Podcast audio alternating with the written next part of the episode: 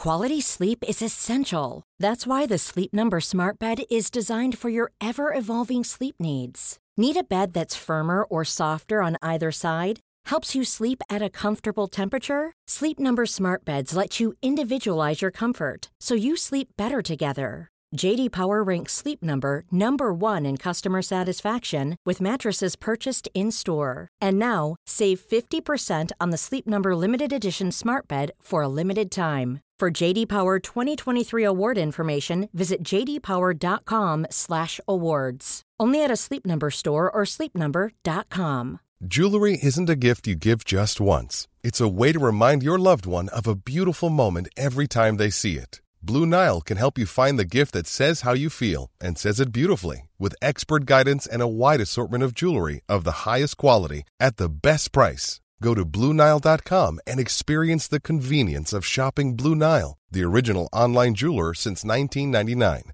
That's BlueNile.com to find the perfect jewelry gift for any occasion. BlueNile.com.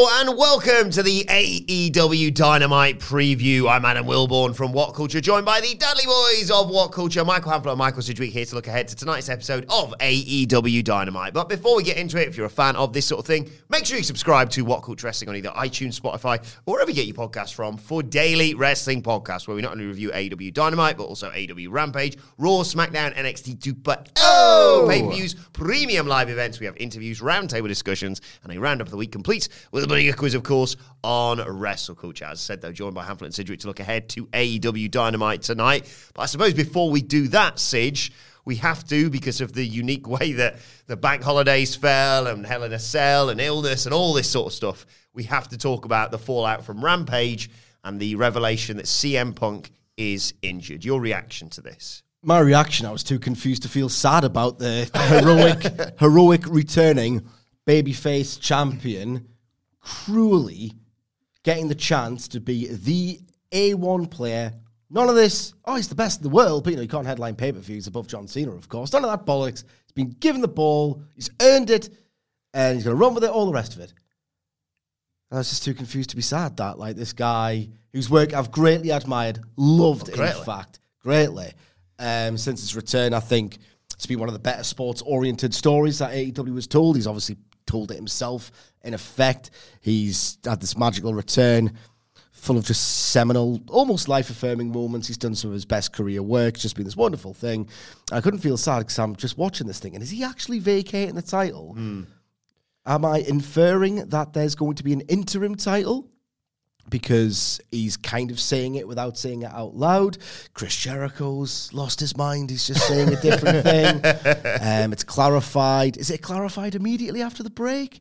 Or do they wait? The, the graphic, the the text on the amount of text on the graphic in the middle of a match given to Excalibur's job smacks of a lot of people panicking during an ad break, didn't it? There was so yeah, much yeah. at the wrong time in the wrong place with like no focus given to the was it the Scorpio Sky match? Oh my god, what an afterthought that was! like, what an afterthought that, that, that reeked of an ad break. Panic. Like Scorpio Sky's been waiting three years to work in California, and that's what he gets because there's not enough communication. People have told us this. It's pretty evident um, from the nature of the shows, particularly the way this announcement was handled. And uh, I think it was Trevor Dame who said, it's like a famous inspirational quote. I think it was Trevor Dame, like Martin Luther King, but you know, Trevor Dame on Twitter, quite a notable account.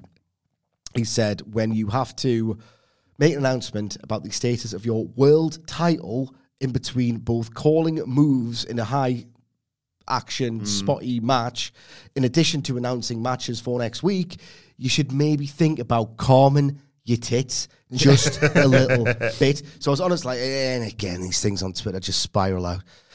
Because I said, I'm inferring, the Mega fans will forgive me because this tweet gives context to my take.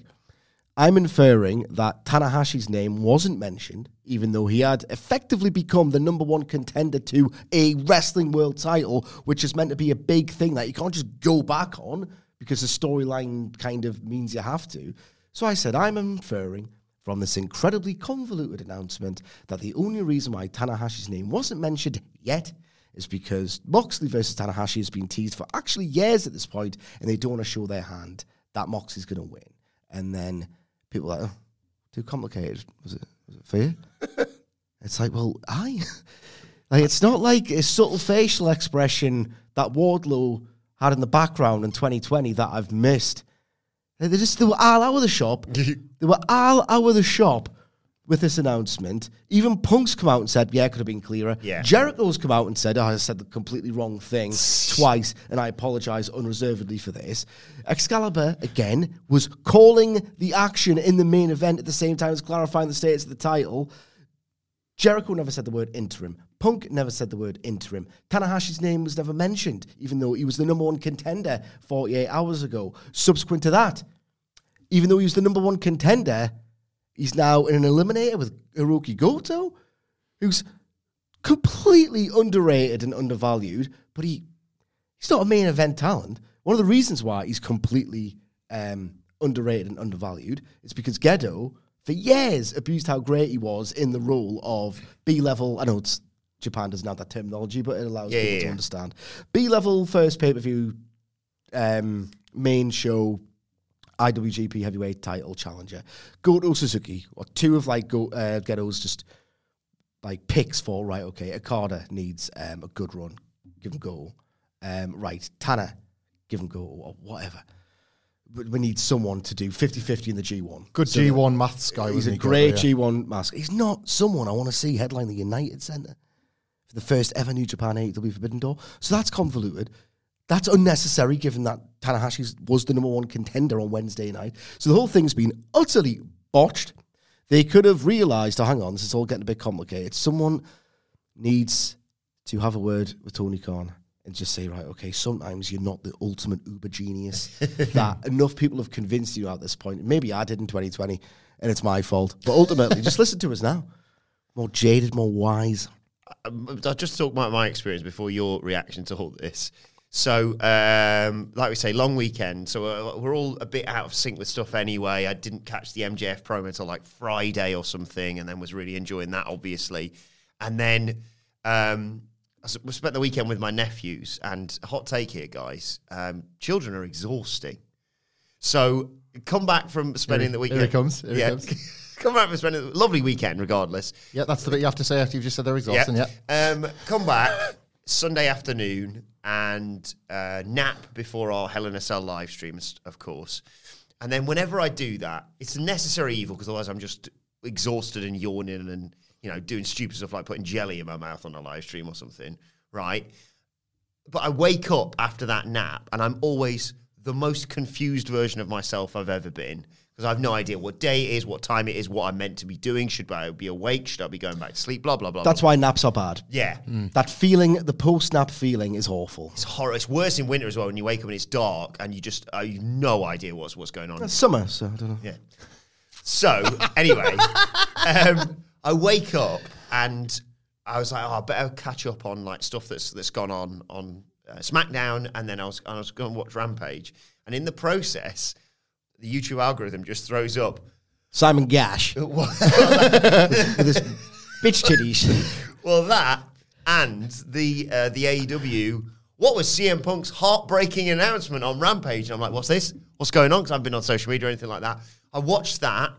I don't think I ended up watching the whole Rampage until the, after Hell in a Cell. And I come into work and go, God, that was awful, wasn't it, Hamflett? And you go, and I go, what's what's going to happen now? And you told it to me, and I was like, what? It's like we could have a battle royal tonight, and then the winner faces Moxley the same night, and then the winner of that faces the winner of Tanahashi and Goto, which goes down on Sunday. Am I right in thinking at Dominion? It's Dominion, yeah. Yeah. So uh, it's just uh, uh, an overwhelming stream of information when he's telling me, let alone when Excalibur's yelling at you on Rampage. Quickly before Hamflett gives his thoughts, and I think that pissed me off. Twitter is that once it was once this completely staggered, botched, contradicted, delayed thing was finally sort of extrapolated, and then someone created this really neat graphic, Yeah. right? People have gone subsequent to all of this, like it being clarified. Let's go and see, not so confusing after all, was it? well, it kind of was when I was watching it. The people- Dickhead. People going like, well, I got it straight away. Well, then why did AW feel like it needed to do a two-page press release the next day to Yeah, explain it in like about a thousand words? Oh, you, oh, you got it, did you? Because like nobody that- else did. That thing where someone's made a drawing of all the levels in Inception. See, it's not that confusing. You just need this sheet of information. it's it's somewhat ironic, I suppose, that like CM Punk, one of my favorite wrestlers, has always practiced being straight edge. Because I caught up with these various news, these breaking developments, while completely pissed over the course of the weekend. Like there was a lot, drink responsibly, like I did not, over two nights where CM Punk's uh, surrendering of the title, followed by the clarification news, bit similar to your situation there, Wilbon, where like I was kind of just checking the timeline at the end of the day, and it's always that thing on Twitter where you've you're not seeing the news, you're seeing reactions to it or takes or whatever, and then you have to scroll around like scrambling around the dark, just trying to find where the core of all this was. So this was Friday night UK time, several hours before Rampage airs. I get in, haven't been drinking all day. Was this the Jam Roly Poly beer? Uh, I had had a jam roly poly beer. I hadn't showed you this yet, Cedric. I had a, in between in between pubs, there were, we'd stop for a couple of minutes, wanted to get like a coffee and a snack, and it was one of them like fancy places that also sells like nice beers in a fridge. All right. So I got a jam roly poly Aunt Bessie's um, beer. I'll show I the did ingredients. see You, this. needed, you needed a you know beer between pubs, as you do. So I, get- I get in on the Friday nights. This is before Rampage is aired and before something else important. And I'm just, what I do when I'm pissed drunk, apparently, is just get online and defend CM Punk against nothing in particular. Because I put out this like Twitter thread, been like, everybody needs to shut up about CM Punk. like, I'm fighting nobody. Like, maybe I was thinking about the botch in the Hangman Page match and the, the six man hadn't gone down so well on Rampage. I was like, shut up, CM Punk's the best. He wasn't even here a year ago. Check yourselves. And then, like, I went, stayed on Twitter, like, you know, just to sort of see if the people I was punching that weren't even punching back were furious about it. And then, then he says, I'm going to make a big announcement about a career. And I was like, uh, I just put that because, like, what do you know, Hamflett? I was like, nothing. I, am just drunk and I love him. Like, what? I don't know what he's going to say. And I tried to stay awake to Rampage and fell asleep. So I had the same thing the very next day, trying to catch up on what it looked like on Rampage, followed by their first attempts to clarify it. And then obviously the eventual news break. And it, it was annoying seeing a bunch of, like, when you just search the hashtag or you just search CM Punk, whatever, seeing so many tweets being like, like, do, I don't get what the problem is, guys. Well, AEW avatar picture. I think a bunch of other people do, so maybe give them the benefit of the doubt this time. sort of those. It's like you got a car seat, right? And uh, the chassis is like in the other room, right? And uh, the engine is like upstairs, and you just got a steering wheel. You're like, I can't drive this car, mate. Can't drive it, right? The mechanic comes and puts it together. Someone else just goes. It's It's- like- why like couldn't, why like- couldn't you do that? It's like like The parts weren't together. it's like looking back now, going, "See, guys, TNA's reverse battle royal was just so obvious from the beginning." I don't as well. I, like it's the, the Tony Khan point is a really important one because it's what, what we're going to talk about in the preview, obviously the matches and where we're, now everybody knows actually the order of things. That is one thing, right? There's a lot to this, more than there should be. Um, but it's okay for a company that has been hit with something by surprise to have to scramble to make a decision. But Could have just waited. don't scramble. Like tease, like Punk's world title situation addressed tonight in Dynamite. There's a hook for the show. Yep. Then you use that to sell next week's Dynamite, or you set in motion a series of events where Moxley isn't fighting somebody tonight who's in a disadvantaged position because they've already waited, etc. All the various little small problems with this situation could have actually been staggered to your benefit, You got and yet you three just- dynamites before at the you, door. you could have made that like a The New Japan thing complicates things Yes, because yeah, they it obviously does. need a match for Dominion. I'll give them some goddamn credit. But you have da da da da winner fights. By that point, you just say it. Yeah, winner fights Tanahashi, don't you? Like the, from the AEW end of things, they could have told like a little three week story, which effectively would have played as a mini tournament, wouldn't it? Terrible news, reveal of what we're going to do, Battle Royal week, Moxley week, and then you've got that. That's like your big go home thing. Who's going to fight Tanahashi for the big belt on Sunday? You know, and there's your there's your thing. So yeah, like interim titles either. But the worst thing about the TNT thing of earlier this year is that they've established a precedent now. Because if you were to turn around and say, right, okay, he's only away for two or three months, we don't want to strip him of the title because it's a, it's a great match, title unification. But we need something for Forbidden Door, so let's do the interim title. They couldn't not do that hmm. because it just it frames the TNT title as this thing that you can just dick around with, with interim things and make it up as you go along. You can't because this is not the make it up as you go along. So they've established a precedent that could bite them in the arse. And for me, it's spitting them on the arse here. I don't like interim titles. Oh, but they happen in UFC and real sports. And you want it to be sports, don't you? You know what should do, right? You should put fucking holes in the canvas, right?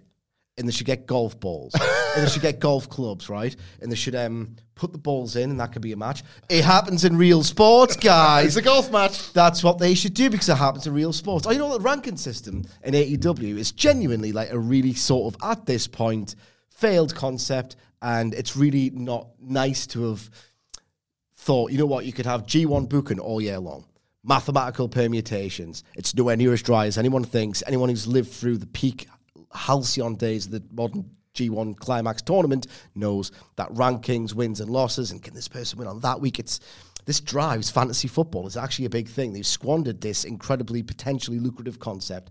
Think of the uh, 2020 um, full gear thing where it was a gauntlet match between the number one, two, three, four ranked. And now it dovetailed with Hangman Page betraying them and then thinking they're not going to do FTR on the books on the same night. And oh my God, they didn't.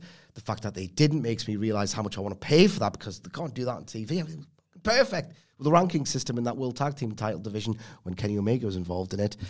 But now the rankings aren't good. I don't think the rankings are used very well. Eh, dickhead, they've got rankings in UFC. All right, let's play frisbee. also, That's a sport. Uh, it happens in real sport. Yeah, things that happen in real sports are bad, right? also, it's like uh, I don't get me wrong. I'd be the first person to say, like, Stupid people. yeah, I, I'm, I'm, I'm scared. Let's to go take the bad things from sport. No, I'm scared to go near. let's take again. the, com- the competition element. That works. Because I was front and center when they announced this interim title, and I was like, "This is genius." They use this in UFC. It's a really good idea. And then what happened happened, and I'm scared about going near it again. But because I think I still, I still hold out some hope that I think it does work.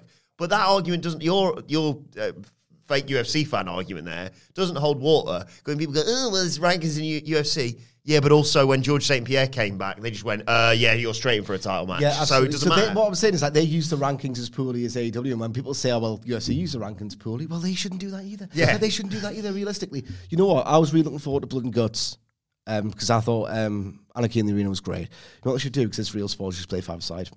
'Cause that's a real sport. That's how it works, isn't it? That's how it works. The- Your company should be allowed to come in for criticism when it deserves to be criticised, and this botch job deserves a criticism. got a better idea now with your initial first suggestion. Put and guts.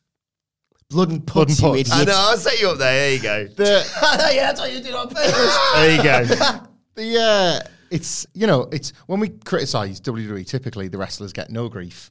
The writers get a little bit, but it's like wh- who would want that job? It's Vince McMahon's company. It's Vince McMahon's vision. It's a increasingly, I think it's worth. It's very easy to direct all this criticism towards Tony Khan because all of this feels incredibly in his image, doesn't it? It feels very much on brand. He did a Rankin's explanation Twitter thread where he was like, it was just word soup. It was like, well, uh, because somebody like you know said, Moxley well, was number four, Yeah. which adds to the Somebody's like. Mox sang and Moxley was number four, wasn't Wardlow number one. Anthony Ogogo's doing pretty well. And he was like, yeah, uh, Anthony Ogogo's not beat proper stars. And it was like, whoa, hold on a second. So like, let's go back through it. So like, he's got another couple of tweets to try and fix it. It's just all very him. It's like, in, just because something makes sense in his mind, and his mind goes 100 million miles an hour, this, it's like, not that people want it to be thick. There's obviously, you know, this is always the point. We're always just calling for compromise here. It's just like normalize it, make it feel a bit more, um, like steady away rather than to be this sort of 100 mile an hour right it's the same. You know you can apply this to the excalibur auctioneer delivery of the matches every week because what that represents is not that just they're trying to book cool stuff. It's not the cool stuff that they're showing on a graphic we have a problem with. It's the idea that nout has any time to breathe and nout means out because there's so much stuff happening. To such an extent that forbidden door of all the shows Sidgwick's right the TNT title meant like established precedent. You've got to do this now. That's it could happen with tags it could happen with the women's whatever precedence for this. But of all the shows that, if you really think about it, didn't need a world title match, it was Forbidden Door. They've actually dropped lucky in that respect. You've mentioned this before, Cedric. Like there'll be this uh, this tease of like uh, Tomohiro Ishii or something's going to be on Dynamite next week. Everybody's really excited. And then it's kind of just like a bit of a wet-ended six man. You're like, yeah, it's fine. It's like there's actual quite a lot of like political machinations going on when you use a New Japan person because two bookers have got to agree. People have got to be presented a certain way. Forbidden Door in that respect is probably quite a headache. A lot of sitting down, a lot of thrashed out meetings, blah, blah, blah. Imagine just like lifting a world title problem out. Imagine just being like, well, this has happened. Tony Khan just stopping for a second could be like, we've lost Punk Tanahashi. That was a big match. That is a shame. We've also lost the problem of negotiating like a champion getting pinned or you know, It was that- already negotiated. that like. that kind of stuff. I just sort of think like there, it's again, it's everybody injuries happen in wrestling, and they're one of the only times where everybody, including the wrestler, have to take a step back from the from the grind of all of this. Bookers included, everybody's constantly, constantly going. Nobody stops, which is why they don't sometimes think like the audience would, because we actually can take a breather from this of a night, and they don't, they just live it. And I just there's so much of this that feels like they're in it, so they just sort of assume. Well, no, it doesn't matter the ride's going 300 miles an hour. Everybody will hang on. Everybody will cling on. Yeah, you could have a really easy bit of booking as well. And I, don't know what the future plans are with him, but like just jumping off the back of that, if you go right, take a step back, right, we're not going to do Tanahashi versus Punk for the world title because we can't. And I realise, yes, obviously stuff's been planned and, and booked in advance. But you have Punk come out and go, uh, the wheel's not fallen off, but the wheel's broken. I need to go off and get surgery, so unfortunately I can't fake. What bone's injured and how long you're out for? and What's the status of the title? For God's sake! He's saying wheels because wrestling's F1. That's what it is. It's a sport. God damn. It's doing well on Netflix at the moment. But so it's like surely the open goal there is oh, I can't wrestle, I'm injured, but I'm I'm not gonna um, you know step back. From, uh, I'm not He's gonna trying to be clever. I'm not gonna uh, you know, vacate the world title. Hangman Page comes out and goes, "This is exactly what I was saying that it was going to happen if you come over." And you have Page versus Tanahashi. Uh, I'd quite like to see that as well. Well, that brings us to a bit of. Well, yeah. that- if that's a segue, if you don't mind, I said this to you uh, in the office the other day. I think it was like if if this is real and we review this and analyze it as if it's real, Hangman Page today gets to work. Tony, Let me. uh, oh, sorry. I can't help noticing that you've got uh, a battle royal. I'd really like to be in that. Like, it's a huge opportunity for me to get back to where I need to be. Got a lot of points I want to prove against CM Punk. Now I really need you for the David Finlay match. I get that. I, I get it. Like, can I just do the battle royal and say we do David Finlay next week?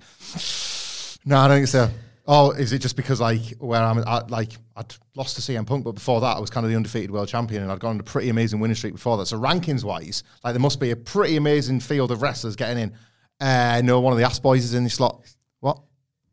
I'd say it's gonna be Ass Boy, JD Dre. it's just, it's just like, if this is real, like maybe, and like this could be a pitch. Maybe he does, but I'm assuming the battle is going to open, so this probably can't work. But like Hangman Page might want to work both, and then he said, "Oh, I'll work both then." I can't do that. Like, need you fresh for the David Finlay match. Is this for a rankings thing? Yeah, yeah, yeah, yeah. You'll do really well in the rankings. Well, where will it be if I win? Uh, number three. What's the one place above John Moxley? It's just like needs this will never happen, but like if you just took a month off, just took the week, mai tais, margaritas, right? Just have a week just do nothing. Just do nothing, right? And then you'll get really energized to do things again. Look at everything you've done for the six months. Read and listen to every bit of criticism, and if there's enough of it, there's obviously some problem areas. Remember where all your storylines have been, who's connected with who, who's associated with who, all the rest of it. Make sense of your rankings and then book the next six months of TV. Because when you did that originally, when you didn't have a TV show to book week to week, the grand plan, you'll, you'll never imitate that. One size fits all seemed like a good idea for clothes Nice dress. Uh, it's a it's a t-shirt. until you tried it on. Same goes for your healthcare. That's why United Healthcare offers a variety of flexible, budget friendly coverage for medical, vision, dental, and more. So, whether you're between jobs, coming off a parent's plan, or even missed open enrollment, you can find the plan that fits you best. Find out more about United Healthcare coverage at uh1.com. That's uh1.com. Hey there, it's Michelle Norris. I'm host of a podcast called Your Mama's Kitchen. When I travel, I'm usually looking for a way to find a taste of home when I'm not at home. And one of the things I love to do when I am at home is entertain. And Airbnb allows me to do that. When I was in California recently, I rented a house that had a great kitchen. And when we were sitting around the table, we're all thinking, we're in someone else's house. Someone could be in all of our homes as well. If you have a home, but you're not always at home, you have an Airbnb. Your home might be worth more than you think. Find out how much at airbnb.com/slash host. Quality sleep is essential. That's why the Sleep Number Smart Bed is designed for your ever evolving sleep needs. Need a bed that's firmer or softer on either side? Helps you sleep at a comfortable temperature? Sleep Number Smart Beds let you individualize your comfort so you sleep better together. JD Power ranks Sleep Number number 1 in customer satisfaction with mattresses purchased in-store. And now, save 50% on the Sleep Number limited edition Smart Bed for a limited time. For JD Power 2023 award information, visit jdpower.com/awards. Only at a Sleep Number store or sleepnumber.com. Should we talk about the content of the show? Yes. Let's start with. Well, where do you want to start? I Start suppose? with the battle royal. Let's start with the battle royal. I've just read who is heading to Forbidden Door, but like you said, we got it's a two part of this, uh, and we we could play a game as well if you want. Uh, chuck of bollocks to it. I mean, it's Tony Khan booking this podcast now. Apparently, yeah, chuck a game in if you want. Uh, who wants to start this off? Because there's a battle royal. We don't. I'm right in thinking we don't know who's in it. The battle royal. There's, there's I've not names seen that this- have, there's people who've put themselves forward, Serpentico said, "Can I be in the battle royal, boss?" So there's one. but we don't know exactly what we know.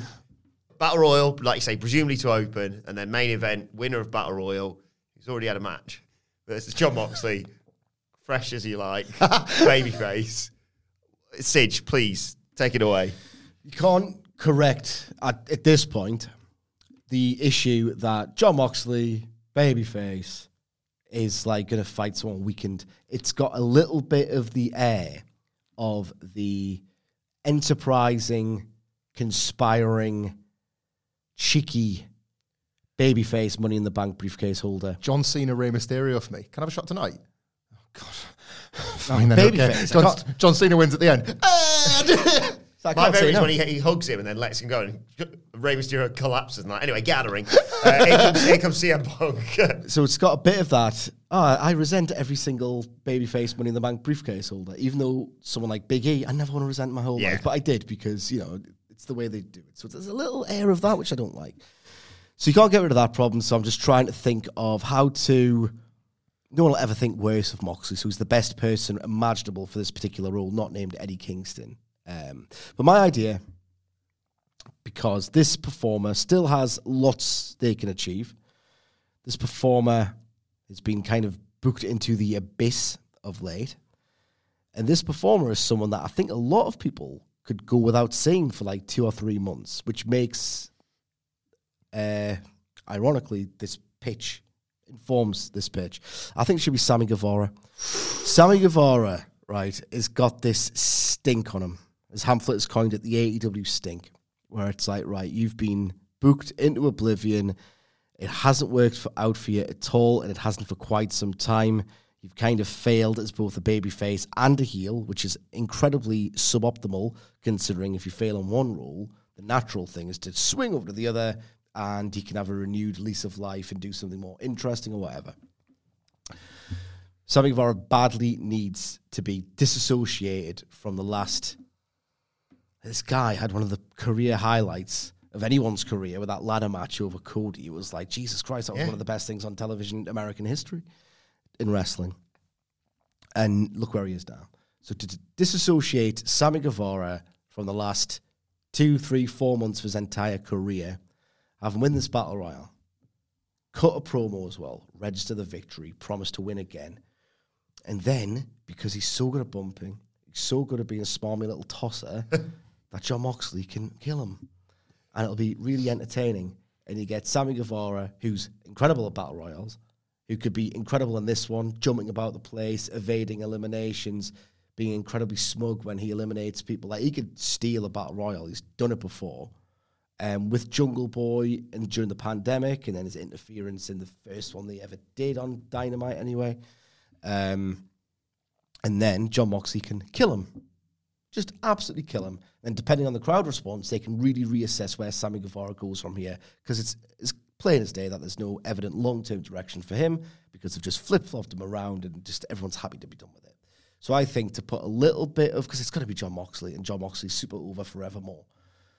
The whole idea of the battle royal should be to get someone over, and there are a few people who badly need resuscitating right now than Sammy Guevara, and because people kind of are sick of him, the anxiety of oh not Sammy will really drive the drama. I really like that pitch, and especially because it ends with the Moxley win. It recovers what informs mine, which is I am so stressed about somebody holding that world title when it isn't theirs. That's the other side of the interim world title. I could tolerate it with a TNT title. It's a, like whether we want it to be or not, it's a, it's a mid card title, right? That AEW title is like one of the most prestigious in pro wrestling at the moment, and the way it's been held, defended, protected, etc., etc. Even though it's only three years old, it matters. It really matters. And people like Phil pitched an Eddie Kingston heartbreak reign because he becomes the interim champion. He's got a little asterisk by it and he never wins it for real. And like that's as close as he ever gets to get to it. And I, I get that with a character like Kingston. But even then, it's my belief, and this is something that is long dead in WWE, maybe apart from in WrestleMania season, but people will pay.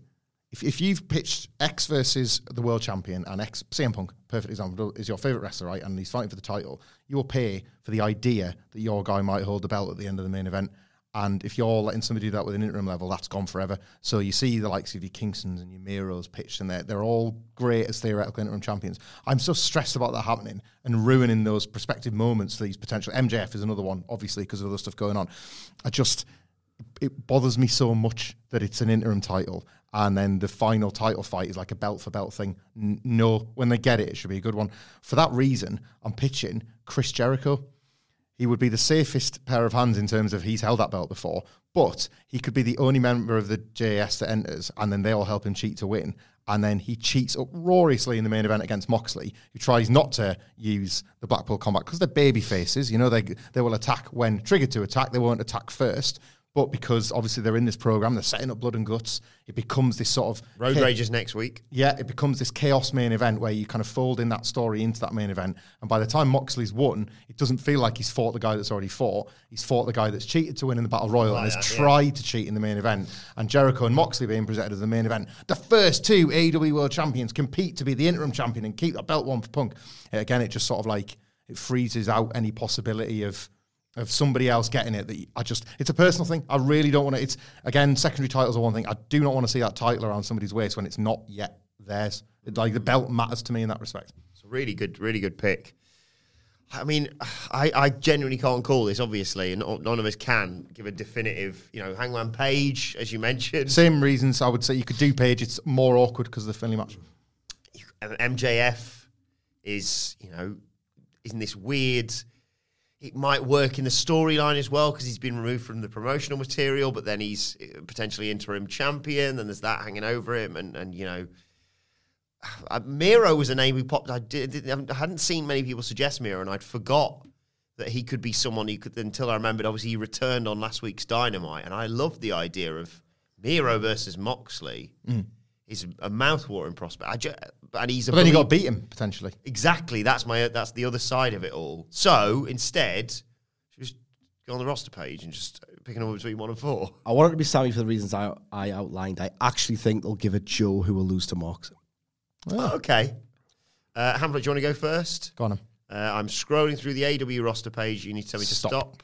Give me a number between one and four.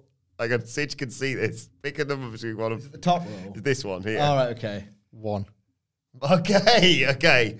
You can probably guess who this might be. If you'd have said 4 Uh-huh. it'd have been Daddy Magic. Right. Yeah. If you said three, it'd have been Matt Jackson. If you'd have said two, it'd have been Matt Hardy. Right. But you said one, it means it's Marq Quen of Private Party. It's that again. Hangman Page at Tony. Marq Quen's in the battle royal, Tony, and I can't get it. It's like uh, Right, I'll turn my head. Okay, and I am scrolling again. Tell me when to stop. Picking on between one and Stop. four. Okay, one and four. Three. You're not going to like this. If I'd gone for one, oh brother. if you'd gone one for one, you'd have got the butcher. If you'd gone for two, you'd have had Tony Nese and his tiny knees.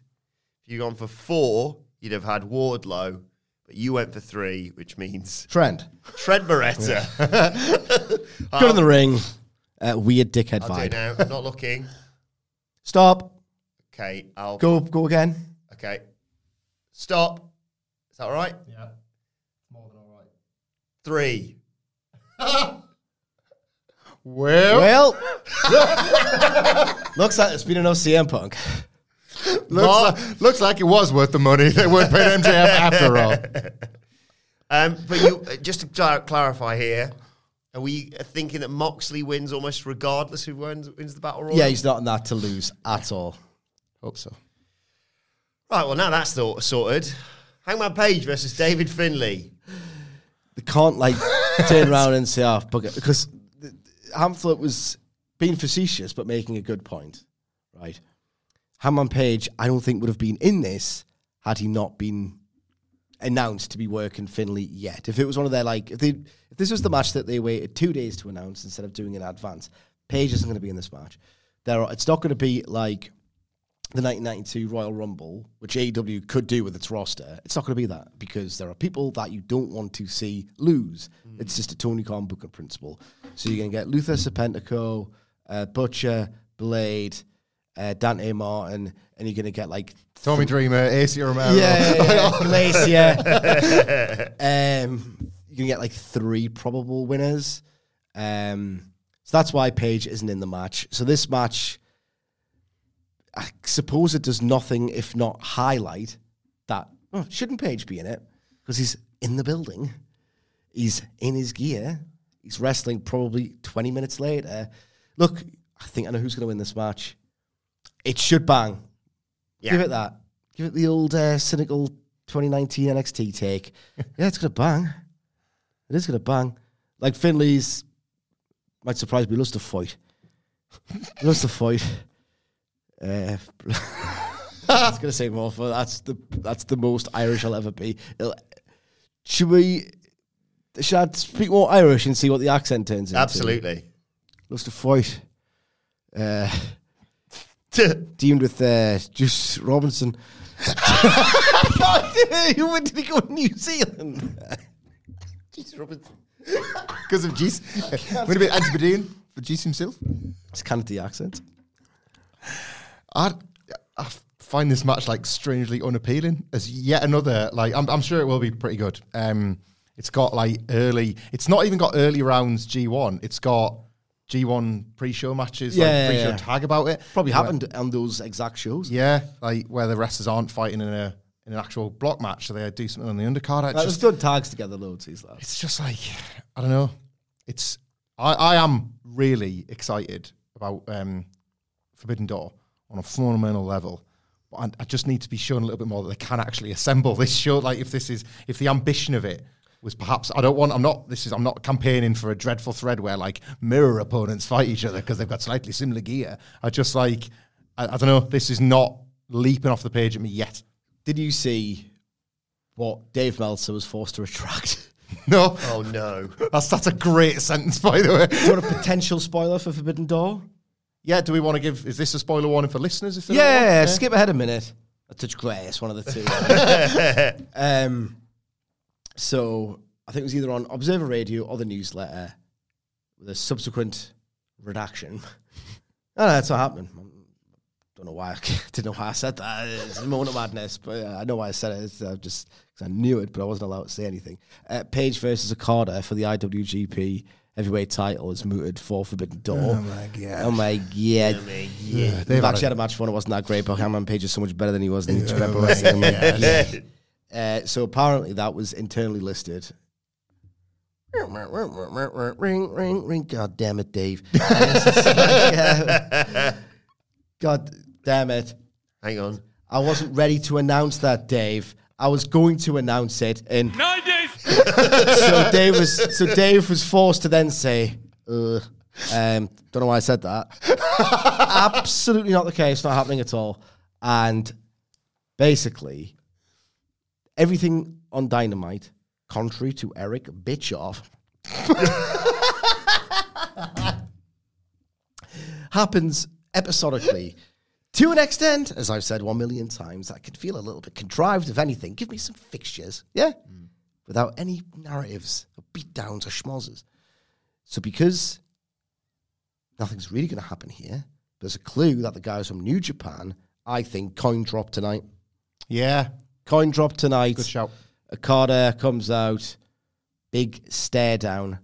I don't know what the New Japan schedule's like. Someone's going to correct us who's more up to date. Do you know what? That is such a lovely mirroring thing as well, either unintentional or otherwise. So Tana, the old ace, comes out and challenges Punk. Punk, the old guy that is doing what Page said and can't actually keep up, gets himself injured. And then Tana's replacement, Okada, comes out the challenge Page, the guy that said Punk couldn't go in Yeah, the exact yeah. same way. There's a nice mirror. I like the that, two yeah. sides of that. Yeah. He's probably in, he's probably busy, but uh, they could do a video. They could do a video. yeah. Oh, you would need you would only need the video of the coin drop, wouldn't you? And Yeah. I'll see you at Forbidden Door or something. That would be effective enough. Or like lights out, and then like a dollar bill like in the darkness, waddles down the ramp, and then just sits on the canvas. It drops, it drops, def- it drops delicately into a pint. Hangman Page is drinking his beer. Looks up, there's a dollar that dropped into it. I don't want to take the piss out of this, but just get a bit better. Um, obviously, right. Moving on from all the the difficulties in the uh, the uh, men's world title picture to all the difficulties in the women's uh, world title picture, because we got an exclusive uh, last week from Thunder Rosa saying that she was unhappy with AEW, or a report saying that she was unhappy with AEW um, because she was inexplicably, after a really enjoyable match at Double or Nothing, completely missed from AEW Dynamite, and it's understandable that she is annoyed. There was claims about COVID and stuff like that, but am I right? I think that wasn't the case. So COVID was true, I think, Or, but- or an illness. or an illness, but it was very much like both were true. Ultimately, that's the simplest way to say this. Both were true. Um, And Fightful, I think Fightful or Peter, one of the very reputable news um, companies of since sort of second sourced it, if you like, said no, no, no backed us up. essentially. not to like you know bang the table for the brand or anything, but like what culture we don't break news often. And I'm not speaking for anyone that did break it, but hypothetically, when something gets broken, it's probably true. Yeah. You know, so like there was a, you know, it was one of the things that I was glad that Fightful kind of did that, I guess, because they're more. I in think the- it was Fightful. I think it was, yeah, Yeah. Like they're more in the industry of doing this sort of thing than we would be this typically. business. So in this business, it's Different things in this business, right, people? it's do. it's valid. Even if she was off, the Well, Culture brings some news. Ain't heard that for a long old time. then again, I don't get down to newsstands much anymore. It's uh, they they're all closing down. This one too far away from my house. Got to get a news All the big conglomerates taking all the news. well, when those uh, little boys come round and throw them in my porch.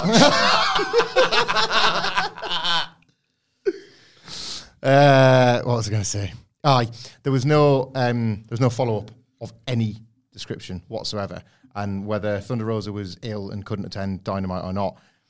The the discussion we're going to get onto this with MJF, I know, but the discussion of the execs and the size of the Dynamite, and that was obviously extremely helpful to put across the, the story they were trying to tell with MJF.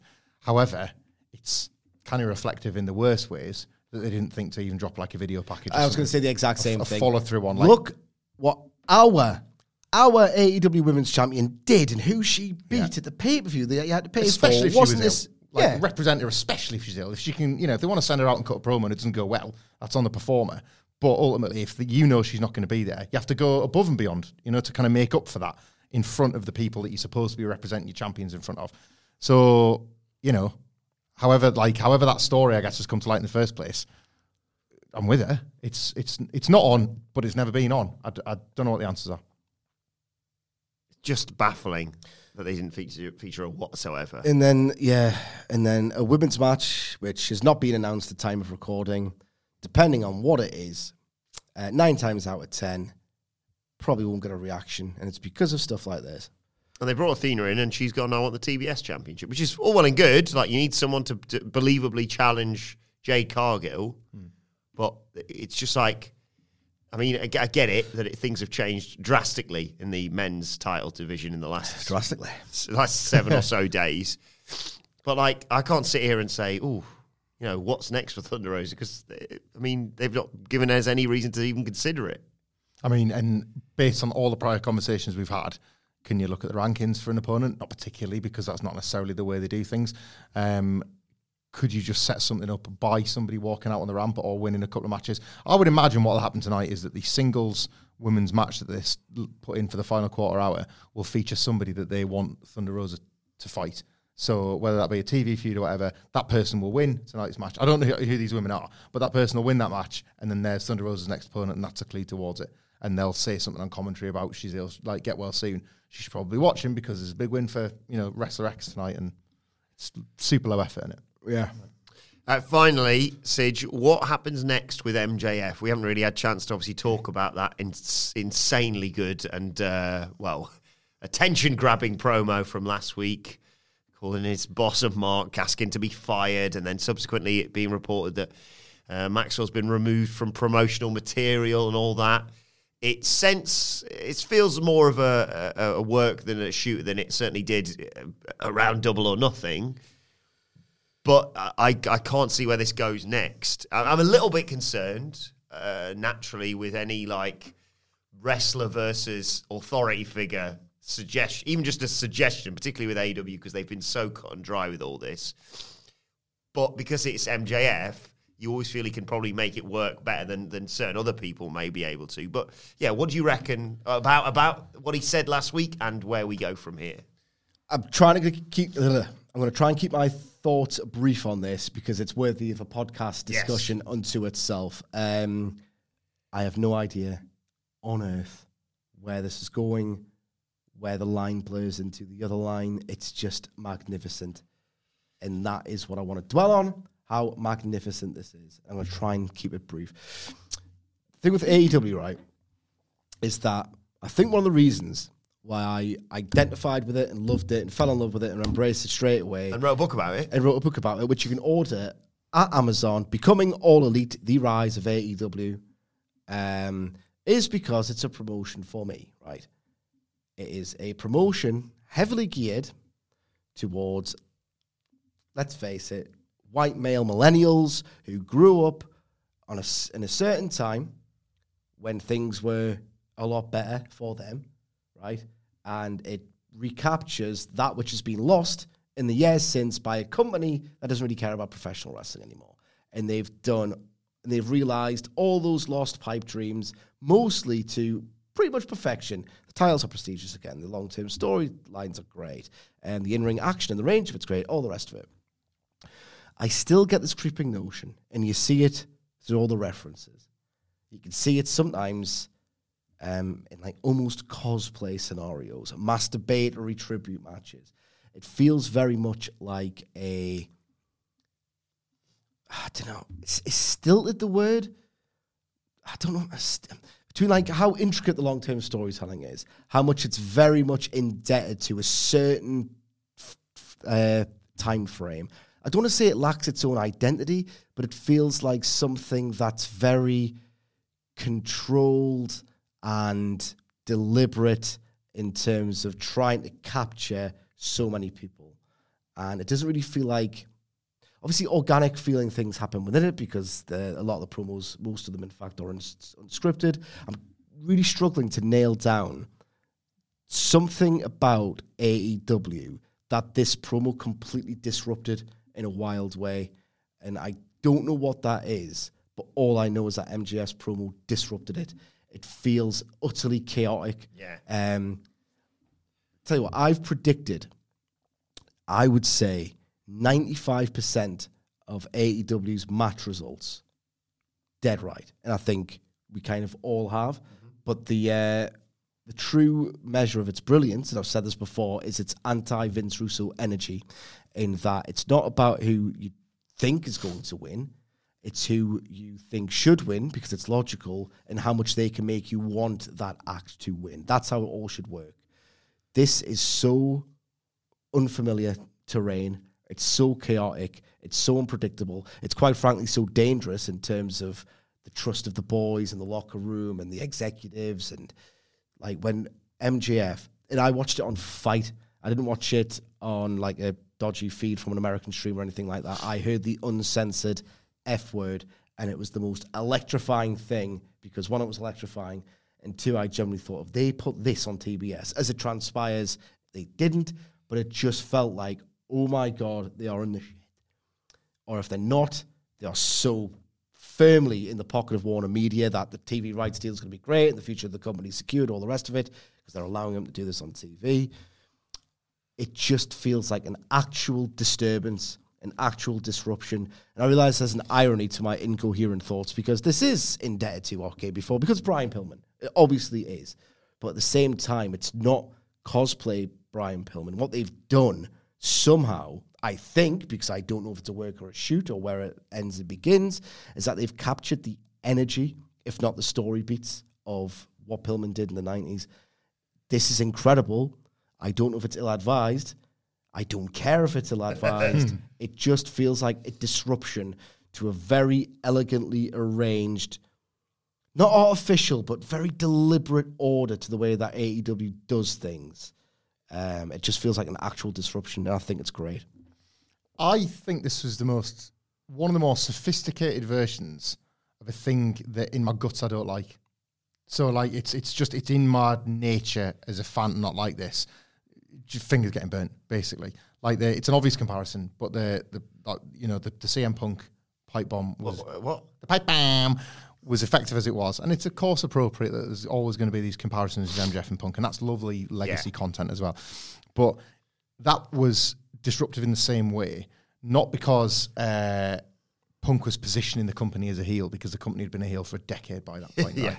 but because it was a disruption that anyone could say anything within this heelish organization, right? So that's not an issue that MJF had to worry about. People, you believe that these performers can do and say what they want because expression has been such a big part of AEW. So there's what you were seeing Punk doing was like, I'm going to be the only guy that acts with freedom and like actual sort of feeling and emotion because you've watched it get squeezed out of all your favorites, but not me, not me. I'm different to all the rest in that respect. So the challenge with this one and the one that MJF has absolutely risen to because this was a phenomenal promo, wonderfully delivered. That guy like never misses a beat. He'd make an excellent podcaster because he never stumbles over his words. Like he's just it feels real, but his delivery was so perfect in like you would you would buy it as a pro wrestling promo too. It was both, and that's really hard to do when you're trying to make something feel real. Brian Pillman, to use his example, would intentionally just like let his mouth run or just go off, and it would be really like even the delivery of like his run-ins would be clunky. Like he would he would know where the camera was and try and stay half off it, for example, because he understood the impact of that kind of thing. And I just thought MJF performed this thing brilliantly, but that sense of disruption, I think, is is too for me personally is too tied to the act of making AW the villain.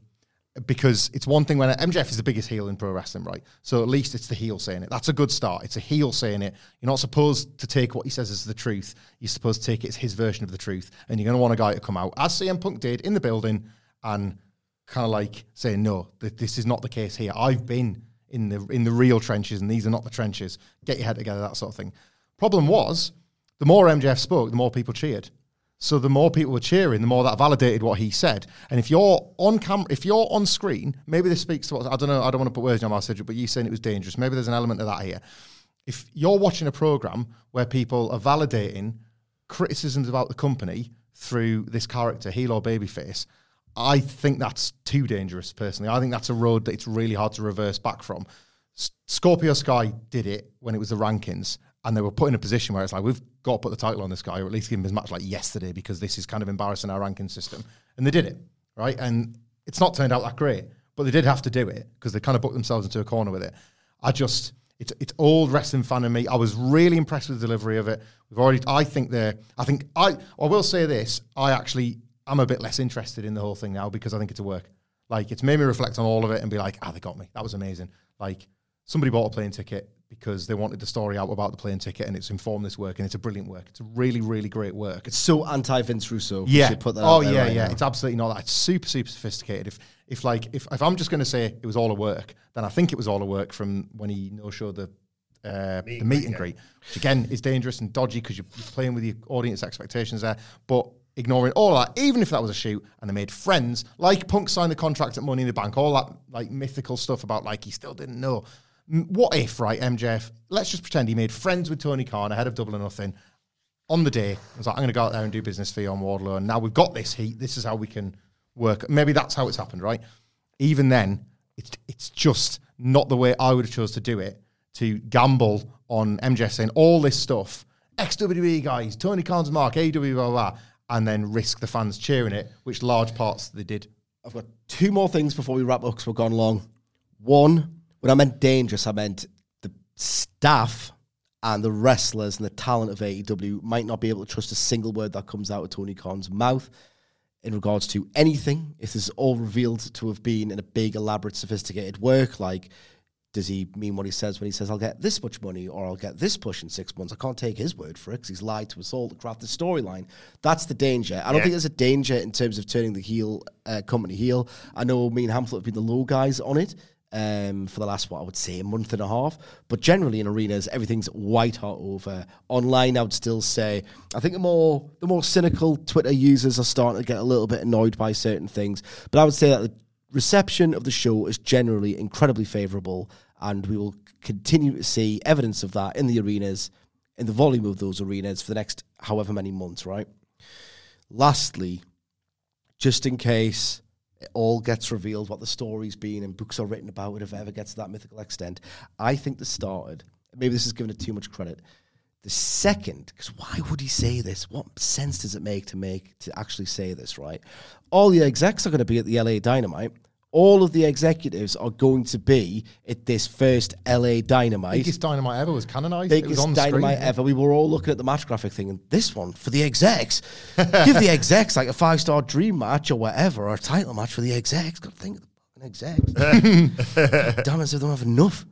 Would he ha- be happy with? Anyway, the second he started mentioning this, I didn't think anything of it other than, oh, that's cool. Yeah. And it's going to be a great show because they have to for the execs. Has he been saying this whole time, oh, the execs are coming on there, Dynamite to double or nothing, really excited, to have a party, and you know, business is good, guys, don't worry, the execs are coming. The one night where the execs are coming, and we're thinking, oh, put, a bit, put a good card on because we want to see this, we want to see a rights fee applied to this company and all the rest of it. Please put a good show on for the execs. Isn't it funny how MJF decides to say the F bomb in front of the execs, and the company feels a little bit like bad in front of the execs, and that's to make it more realistic. So it's the one thing we didn't want to happen. I was about to say that, yeah. with Tyson and Austin came out this morning. Like the one of the magic moments is Vince screaming at Austin, You've "You ruined ruined it. it! You've, You've ruined, ruined it. it." It's not just a pull apart. It's the they've got a wrestling angle to think about when all of this is over." And that was like such an inspired detail, wasn't it? And I think it's a similar thing here where it's just no coincidence whatsoever to me that he's done this when the execs are here. And I'm pretty certain that Khan mentioned all of this about the execs. And maybe I'm chasing a, a dead lead or a bad lead, but I'm sure he started saying the exec stuff well before the, the Yeah. meet and greet. Oh, absolutely. I just want to put it out there. No, in he did. case He I'm definitely right. did. I remember in the week, bef- like the whatever podcast he does, because he's foolish enough not to do this one. Busted open, is it? And then he did a, he did a pre-show. Bree. He did a pre-show media scrum that like ran short than the post-show one somehow, and he Yeah. was talking about him in that as well. so would you have MJF appear on tonight's show? Nope. No. Persona non grata, not even mentioned this week. It, I don't think this episode in particular needs it either. It doesn't need it. And the second that you go, because they didn't announce it, they didn't sell it, what happened last week. The second they go, we got a recap of MJF saying F on TV. It's like, all right, okay, this is definitely work. I know people are trending towards that direction now. Not a single mention of the man's name. Preserve the mystery. I don't know how you arrive at this, and this is preview fodder for another day.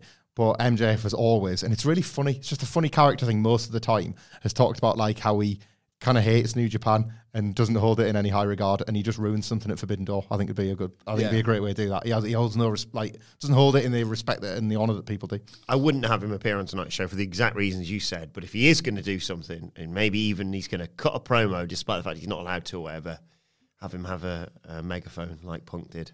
I mean, Not only am I allowed to speak, but I just in case my mic gets cut off, I brought Brack up. I- I'm so sorry we're going long here, but like you, this is so hard to get right because that's the biggest babyface you can do. Cody did that outside of Monday Night Raw when the Bullet Club invaded, and they become the biggest stars in Formula and wrestling company off it. That's massive babyface stuff. And remember Wardlow, like running these things side by side has risks. He's got bigger issues. He's getting sued at the moment. Has like has like Wardlow getting sued and like nobody cares. And it was like just Sunday just gone where he had his big moment. Like there are big risks attached to doing stuff like this. What MJF with a bit with the megaphone is like is an enormous babyface moment for that character, Yeah. and that does more to like lean the scales against AW and AW management in favor of a wrestler. Well, uh, let us know your thoughts, your predictions ahead of tonight's AEW Dynamite. It's going to be an eventful show one way or another. On Twitter at What Culture WWE. Well, actually, you can follow all three of us. You can follow Michael Hamflett at Michael Hamflett. Follow Michael Sidgwick at M. Sidgwick. Follow me at Adam Wilbourn. Follow us all at What Culture WWE. As I said, make sure you subscribe to What Culture Wrestling wherever you get your podcasts from. Uh, the NXT Duper oh, review is available right now, and our review of this show will be out as soon as it is released tomorrow. So if you subscribe, it'll drop into your feed. Yes, as soon as we release it. But for now, this has been the AW Dynamite preview. My thanks to the Dudley Boys. Thank you for joining us, and we will see you soon. Mom deserves the best, and there's no better place to shop for Mother's Day than Whole Foods Market. They're your destination for unbeatable savings, from premium gifts to show-stopping flowers and irresistible desserts. Start by saving 33% with Prime on all body care and candles. Then get a 15-stem bunch of tulips for just $9.99 each with Prime. Round out Mom's menu with festive rosé, irresistible berry chantilly cake, and more special treats. Come celebrate Mother's Day at Whole Foods Market. Hi, I'm Daniel, founder of Pretty Litter. Cats and cat owners deserve better than any old-fashioned litter. That's why I teamed up with scientists and veterinarians to create Pretty Litter. Its innovative crystal formula has superior odor control and weighs up to 80% less than clay litter. Pretty Litter even monitors health by changing colors to help detect early signs of potential illness. It's the world's smartest kitty litter.